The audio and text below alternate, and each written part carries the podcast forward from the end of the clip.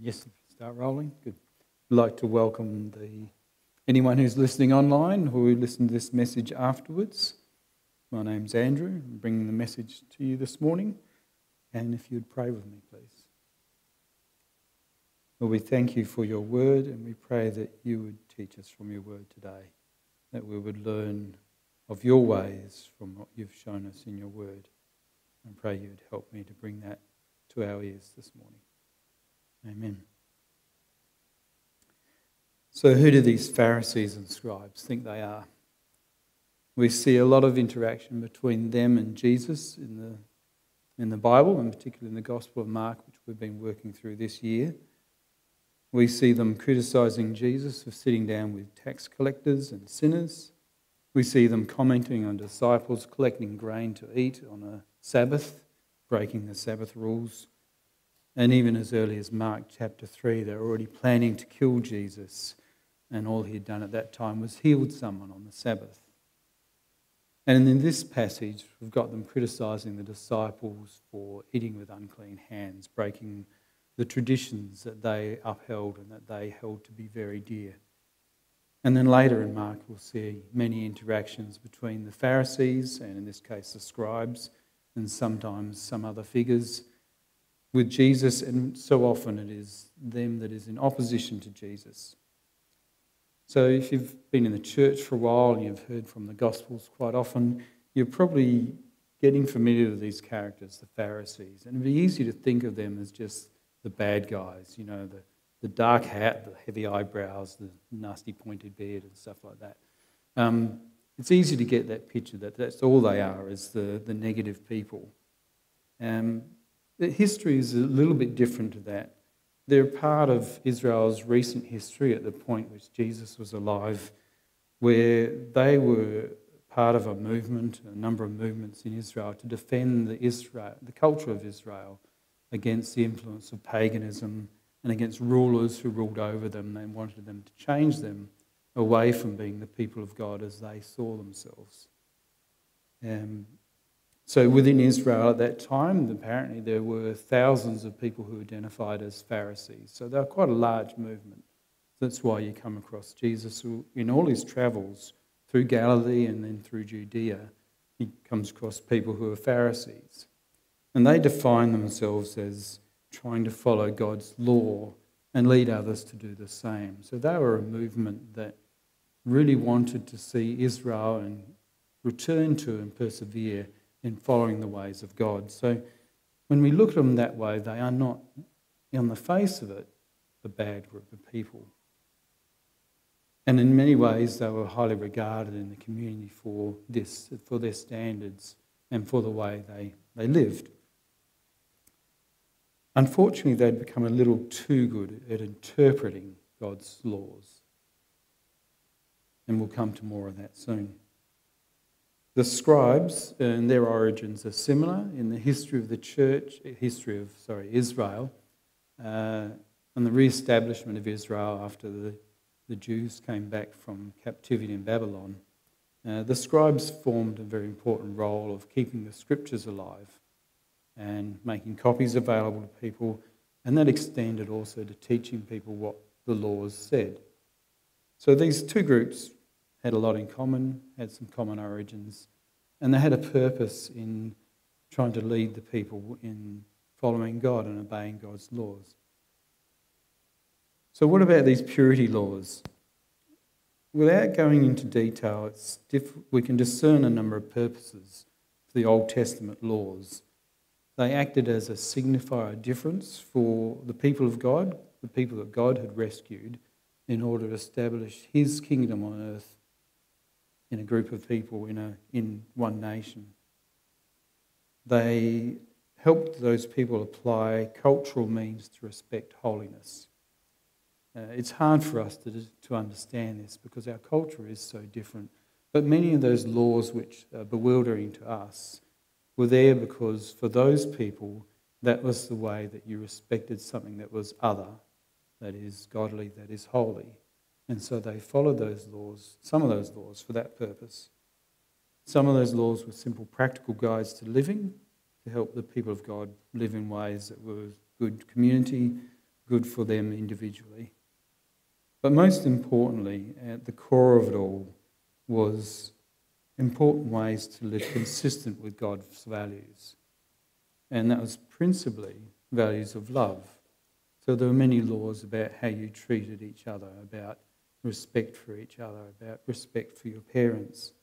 So these are the things that the Pharisees and the scribes upheld. The problem with purity laws is that they can be obeyed externally to cover over an ugly internal state.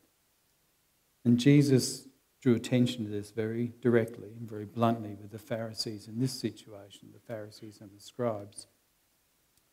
He saw that they were, had developed a whole regime of things that they could do, which made them look good in the eyes of the people. But they were no longer concerned with the core values that God was concerned about. That is, where people were, where their heart was, whether they were travelling well.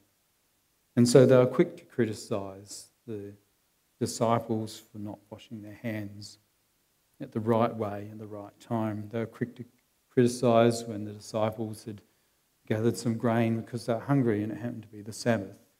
They were quick to criticise uh, when Jesus went to heal on the Sabbath, and that was a very sensitive topic. So the problem with purity laws is they can be obeyed externally to cover up an internally internal ugly state, as I said. And Isaiah, Isaiah the prophet had identified that on the inspiration of the Holy Spirit, and Jesus was calling the Pharisees up on this right now. The purity laws can also be used to elevate oneself and pushing down another. And in another places in the Gospels, Jesus challenges that the Pharisees and other religious leaders at the time liked to be seen, to be doing good, and to be the good guys. The other problem with purity laws is they can be harder for some to follow than others. The people that Jesus hung out with were very often the people that were identified as failing to follow these sort of laws. They were the unclean, they were the sinners, they were the culture traitors, the tax collectors that Jesus was often criticised for hanging around with, and some of his disciples hailed from this background. They were people who were considered absolute traitors to their culture. These are the people that Jesus hung out with. There are other people whose livelihood, very lifestyle, didn't allow them to follow all the purity laws. If you were a shepherd or a fisherman, it's very hard to follow laws that um, centre around cleanliness regarding to touching dead animals and things like that. If your life, the way you earned your living, was that way, it was involved those things. So, what is Jesus saying here? Many of their traditions contradicted the most important parts of the law. So they'd built up these traditions in addition to the law, and they'd been attempting to do this in order to help people find the law. But unfortunately, they'd become too confident in those their traditions, and they were using their traditions to serve themselves rather than serve the community. And he provides one very pertinent example, and that's the tradition of Corban, where if you said, if you felt obliged that you needed to use some of your resources, your finances, what you had to help your parents. Now that seems obvious to us, even in our culture today. Looking after your parents is pretty significant, pretty well regarded. But they developed a tradition where you could say, I'm committing this to God. Now, it doesn't mean you gave it to the temple or to God per se, but you've earmarked it for that. And that allowed you to avoid using that to help your parents. Jesus identified this as a fairly clear contradiction of their tradition of the law of God, which was about loving and looking after people.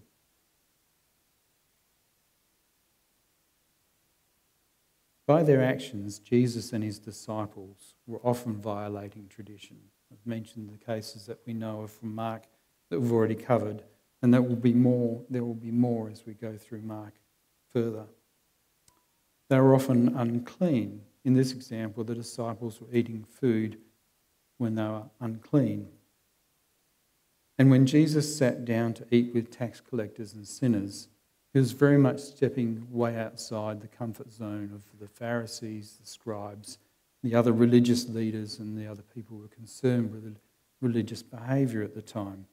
So they were themselves very much outside the purity and cleanliness boundaries that the Pharisees and others had placed. By his actions, Jesus was reshaping the legal landscape at that time. He was bringing in a new kingdom. And he emphasized this in his statements in this teaching that he starts with a dialogue with these Pharisees about clean hands, and then he turns it into talking about what goes into a person does not make them unclean. It's what comes out of the heart.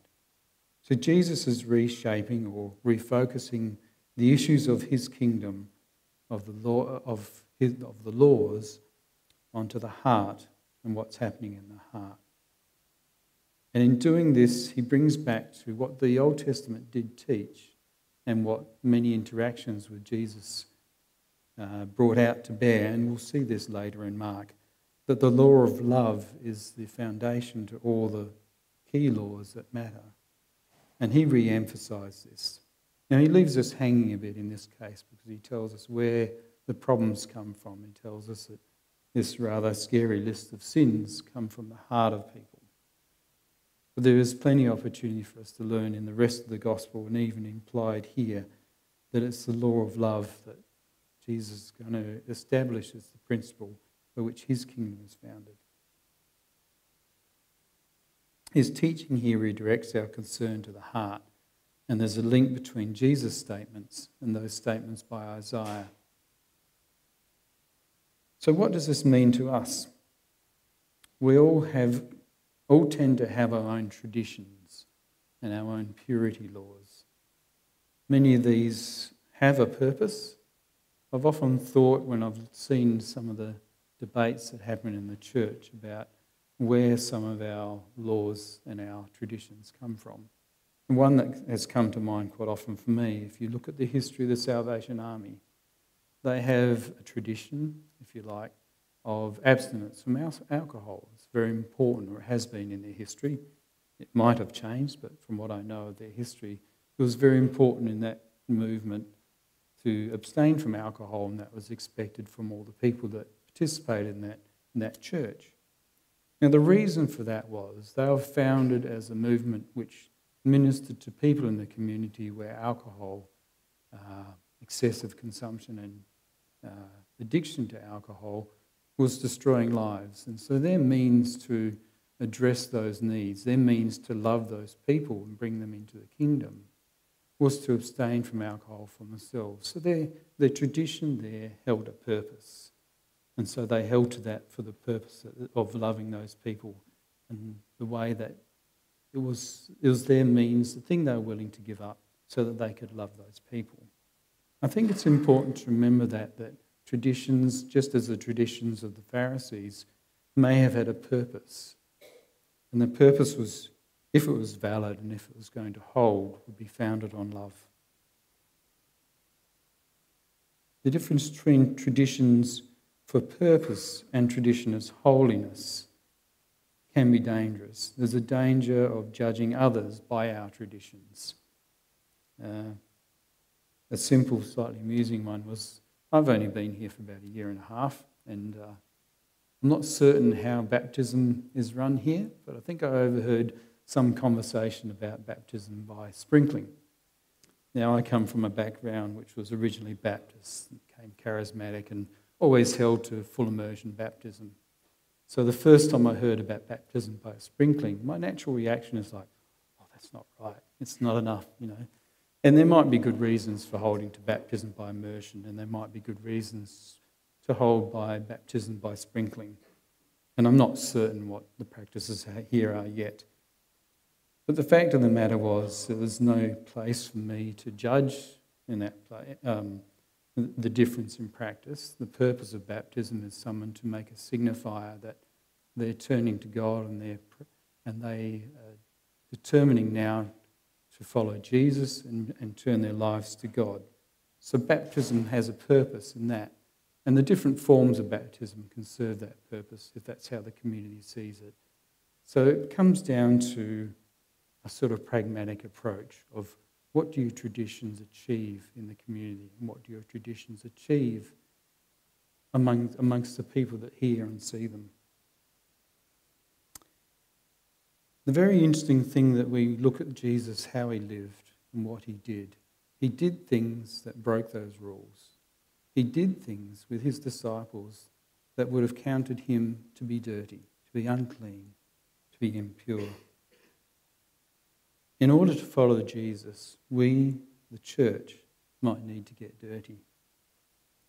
We might need to break some of our traditions, not for the sake of breaking them, but for when they don't serve a purpose or when they actually get in the way of our being able to love the members of our community and the members and people outside our community. We might need to associate with the unclean because Jesus certainly did. He was principally known for hanging out with the wrong people. We have a choice. We can follow the Pharisees and walk through life being careful about not touching anything that's unclean and being fearful of that. Or we can follow Jesus' example, and really, when we look at him, he did this. The unclean were either side of him and he was wrapping his arms around them. We can see that, apologies, in many places in the Gospels. And it's what he was most criticized for by the Pharisees and others. Where can we do this?